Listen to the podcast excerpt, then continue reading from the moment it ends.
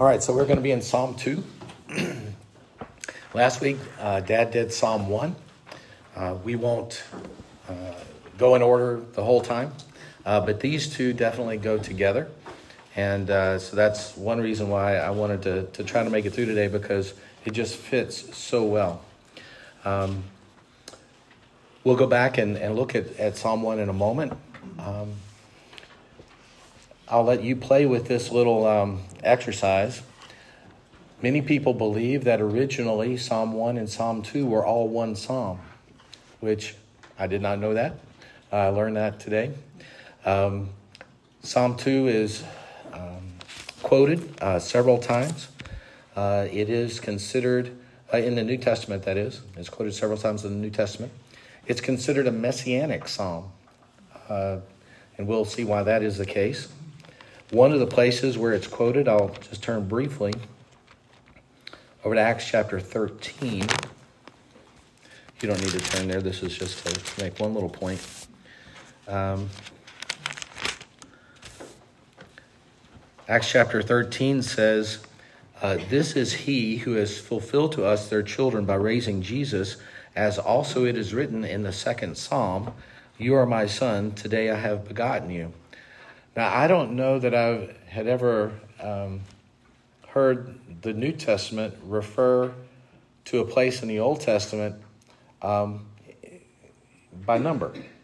You know, we, uh, most of the uh, chapters and verses and everything that are in our Bibles um, came way, way later.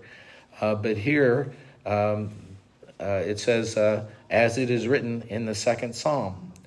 Now, what, I, what actually happened was some of the oldest texts regarding Acts say, as it's written in the first psalm. And that's some of the evidence that um, is used to say that, that the first and second psalm uh, were designed to be together. we'll look at some internal evidences based on the wordings that are used um, as well. So, just as we go through this, um, think about how is it, although it, it, it stands alone and, and it, it, it's, it has a message all its own, but knowing what we looked at last week, see if you can think of how it might relate as a package, and then we'll, we'll go into that. All right, Psalm chapter 2.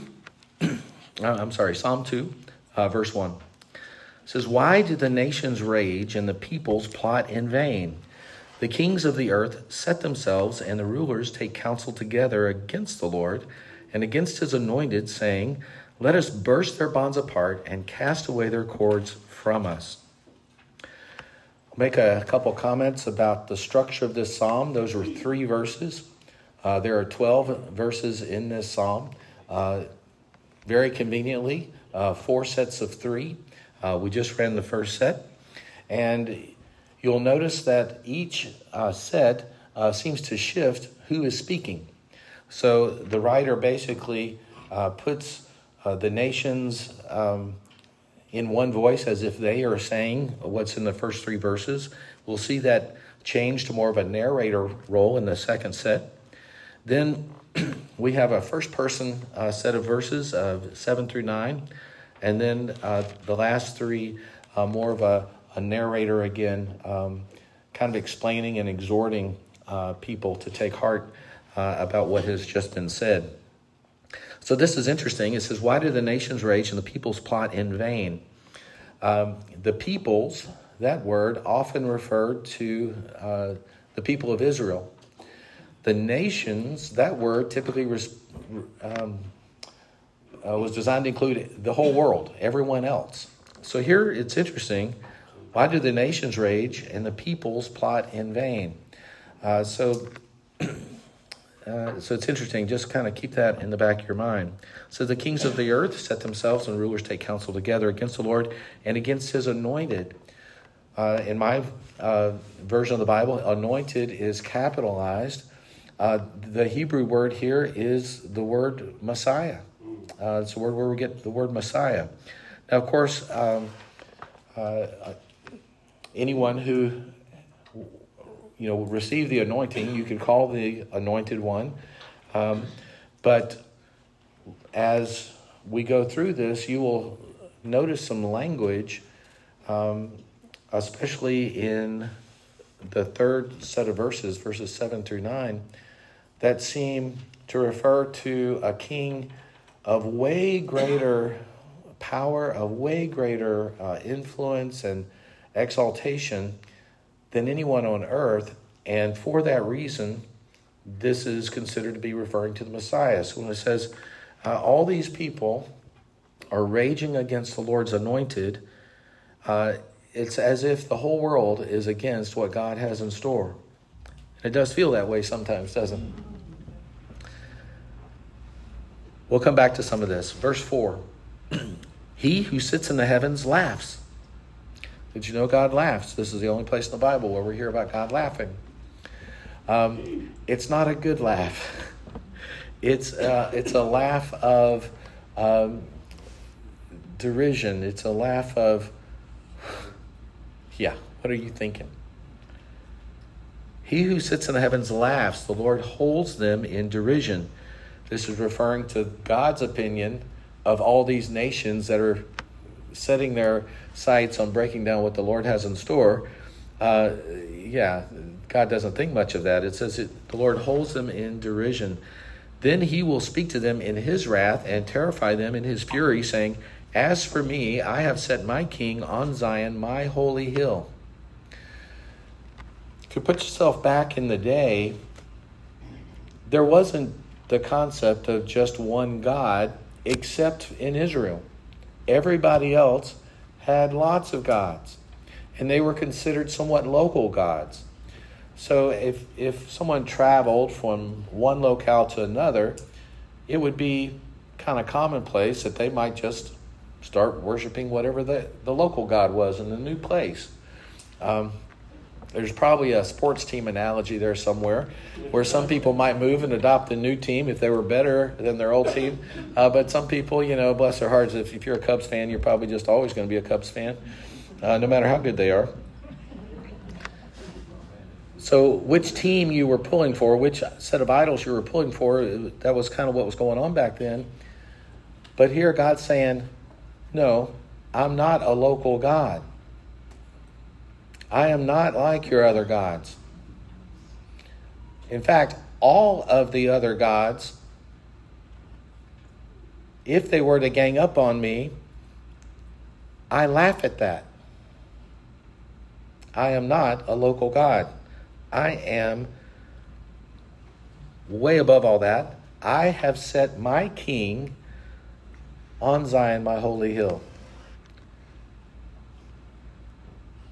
Verse 7. Now we have um, a king speaking.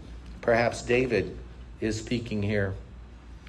I will tell the decree the Lord said to me, You are my son. Today I have begotten you. Ask of me, and I will make the nations your heritage and the ends of the earth your possession. You shall break them with a rod of iron and dash them in pieces like a potter's vessel. 2 Samuel 7 is where we can read of God's covenant with David. And there's a reference here in verse 7 of Psalm 2 that refers back to the Davidic covenant. So in 2 Samuel 7, I'll pick up with verse 14. Says, I will be to him a father, and he shall be to me a son. I will be to him a father, and he shall be to me a son. Verse 16, and your house and your kingdom shall be made sure forever before me. Your throne shall be established forever.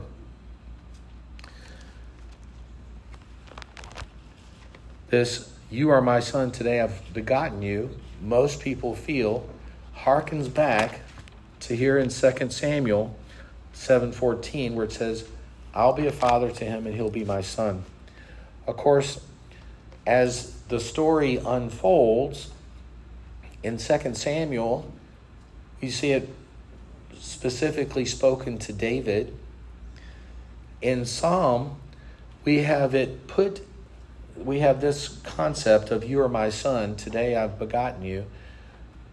We have this declaration put into a package surrounded by statements that seem way bigger than David. Look what we just read. I will make the nations your heritage. Okay, this goes even beyond what he told David, because now the nations, remember, that's the whole world, and the ends of your the earth, your possession. Even David or even Solomon, in all their great influence, their influence didn't extend to the ends of the earth. But there's going to come someone, a son, who's going to fulfill all this.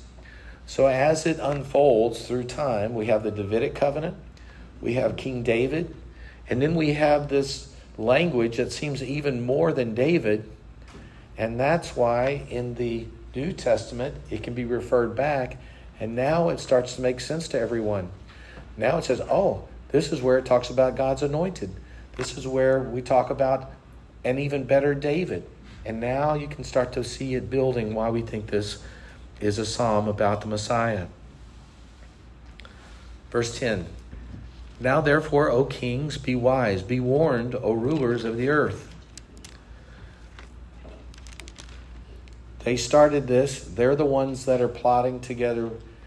They are the ones that are setting their sights against God. God says, I'm above all that.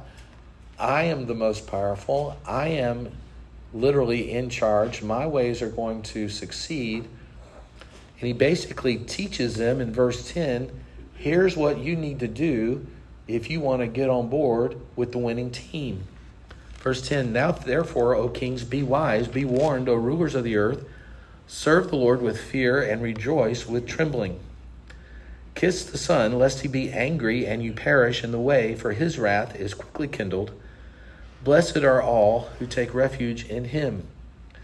So, kings, rulers, people of the earth, nations of the earth, if you want to get on God's team, come pay homage, connect with the Son. It says, kiss the Son. That is still, of course, our message. If we want to be on God's team, it's through the Son. Now let's connect Psalm 1 and 2 a little bit. The big connectors that started and ended is the word blessed. Some may have said uh, happy. Um, verse 1 of Psalm 1 says, Blessed is a man who walks not in the counsel of the wicked Psalm 212 said, Blessed are all who take refuge in him. Same word. That's how they brought things together by using basically words almost like as a you know a paragraph symbol or you know all the different types of punctuation we do. The rest of verse 1 it says, Blessed is a man who walks not in the counsel of the wicked, nor stands in the way of sinners, nor sits in the seat of scoffers. This word scoffers is the same word used of God in chapter 2, verse 4, when he says he laughs at their plans, he scoffs at their plans. My, my uh, version ESV translates it in derision, that God holds them in derision, but it's the same word that's translated scoffers in Psalm 1 1. Look at the other comparison. Now, bear in mind, Psalm 1, as we saw, was comparing God's way versus the, basically the unrighteous way. If you think about it, Psalm 1, you could look at it on kind of a personal level. Psalm 2 is somewhat saying the same thing on a more global level. Verse 2, it says, But his delight is in the law of the Lord, and on his law he meditates day and night. This word meditates is the same word in Psalm 2, verse 1, says the people's plot in vain. This meditation, this planning, this plotting, it's the same word.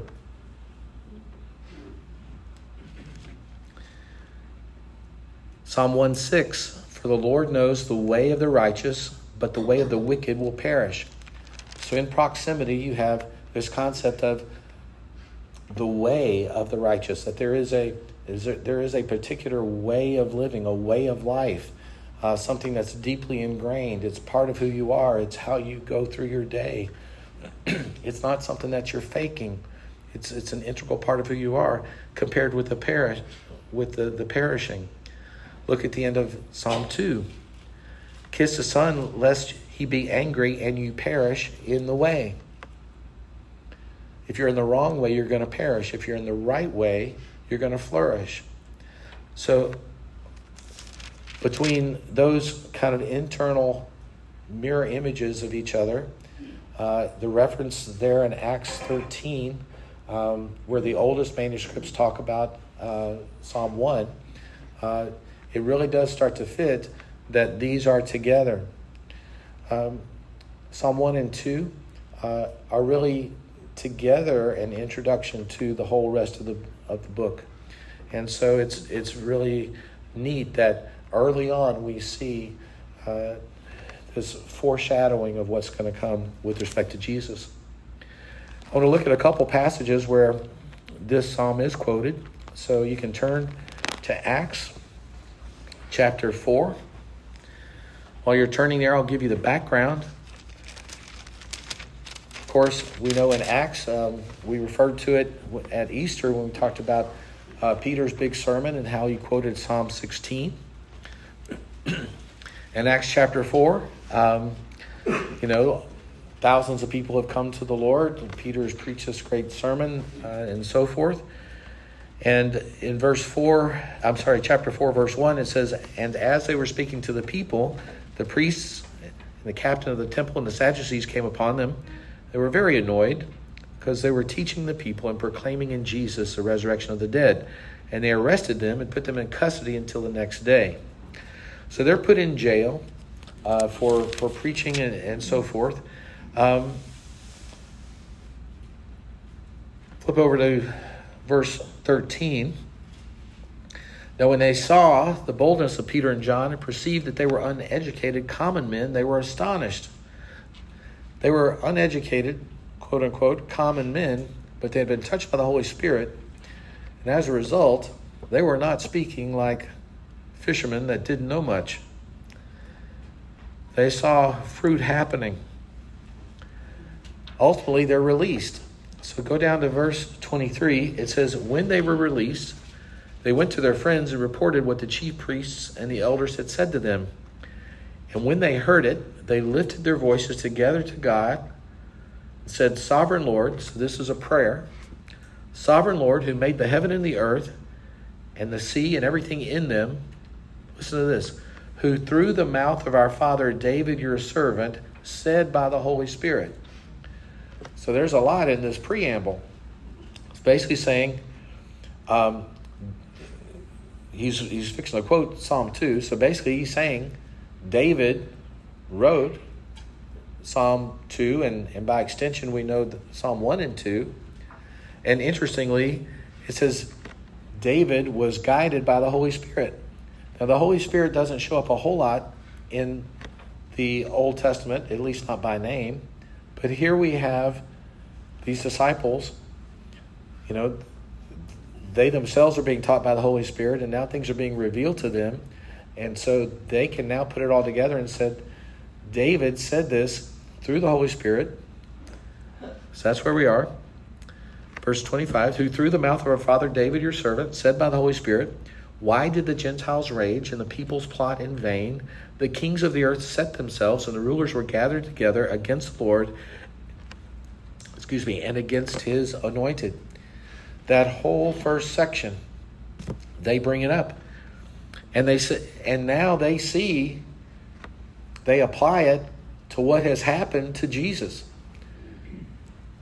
Verse 27 For truly in this city there were gathered together against your holy servant Jesus, whom you both anointed. I'm sorry, whom you anointed. They're still praying to God. Both Herod and Pontius Pilate, along with the Gentiles and the peoples of Israel. Remember, it was the nations and the peoples. And that here we are.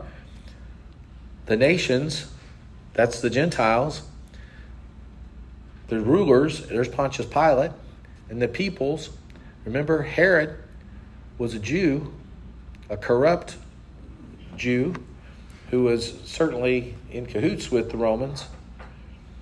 But they're all represented just as was predicted in Psalm chapter 2 or Psalm 2 when David was speaking to the Holy Spirit. Verse 29 And now, Lord, look upon their threats and grant to your servants to continue to speak your word with all boldness, and so forth. In other words, because they could see this come to fruition, what was predicted in Psalm 2, Psalm 2 also tells them how it's going to turn out. Psalm 2 now tells them you can have confidence because you can take refuge because you've connected with the Son. It all comes together. A couple other places I'll point out. And my voice is telling me we may have a short lesson.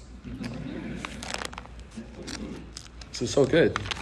Um, so Hebrews mentions this uh, a couple times um, by reference. Um, Hebrews 1 5, I will be a father to him, and he shall be to me a son, going all the way back to the Davidic covenant. Um, there's also an interesting passage in Revelation chapter 2. Of course, we know in the first three chapters of Revelation uh, is where we have the letters to all the different churches. This particular section, beginning in verse 18 of chapter 2, is to the church at Thyatira. And uh, there's always a good and a bad for most of the churches. There were a couple of churches that were all bad and a couple of churches that were all good. The other three was a mixed bag, including this church. Verse 19 says, I know your works, your love, and your faith and your servants, and patient endurance, and that your latter works exceed the first. But there's a Jezebel there involved. You go on down. Verse 25, it says, Hold fast what you have until I come. The one who conquers and keeps my work until the end, to him will I give authority over the nations, and he will rule them with a rod of iron, as when earth pots are broken in pieces, even as I myself have received authority from my Father. This goes all the way back to Psalm 2 about ruling with iron, breaking up uh, the pottery, uh, saying basically, there is someone, there is Jesus who has the power to put all these nations in line. He's going to rule, he's going to judge, he's the one that's in charge. He's the one that you need to be accountable to. And for that reason, you need to get rid of this Jezebel situation. So, Psalm 2, a messianic psalm, one that that looks forward. Um, I think there is lots of room for personal application here. Um, the king, you know, you know, the Psalms, we've seen it here, we've seen it other ways. They're, they're kind of taken in three settings. There's how it was written, uh, or why it was originally written, uh, some occasion, perhaps the coronation of the king. So there was a standalone usage of the psalm. Then there is how is a psalm in the context of the other psalms? And that's where people look at Psalm 1 and 2 as a great introduction, comparing the way of the righteous with the way of the wicked. Then the third usage of the Psalms is how does the rest of the Bible use the Psalm? How do we see that being used in the New Testament? And then, of course, we could add a fourth application for that. And then what does that mean to us? And, you know, it's easy to think about how the world seems to be against all things related to the Lord these days. Um, that you know it can it can be defeating, it can be depressing, it can it can shake your faith even. You know all the stuff that seems to be going bad. Things seem very different than they were a generation ago. Um, you know, even if you know you can look into the future with either a very pessimistic eye or a very optimistic eye. But even looking to the future with, with great optimism, it's not the same as it probably would have looked like 30 or 40 years ago. Uh, there are a lot of things out there to worry about.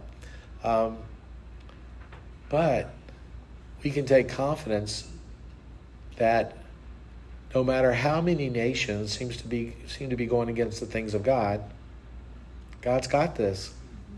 He laughs at this. He scoffs at this.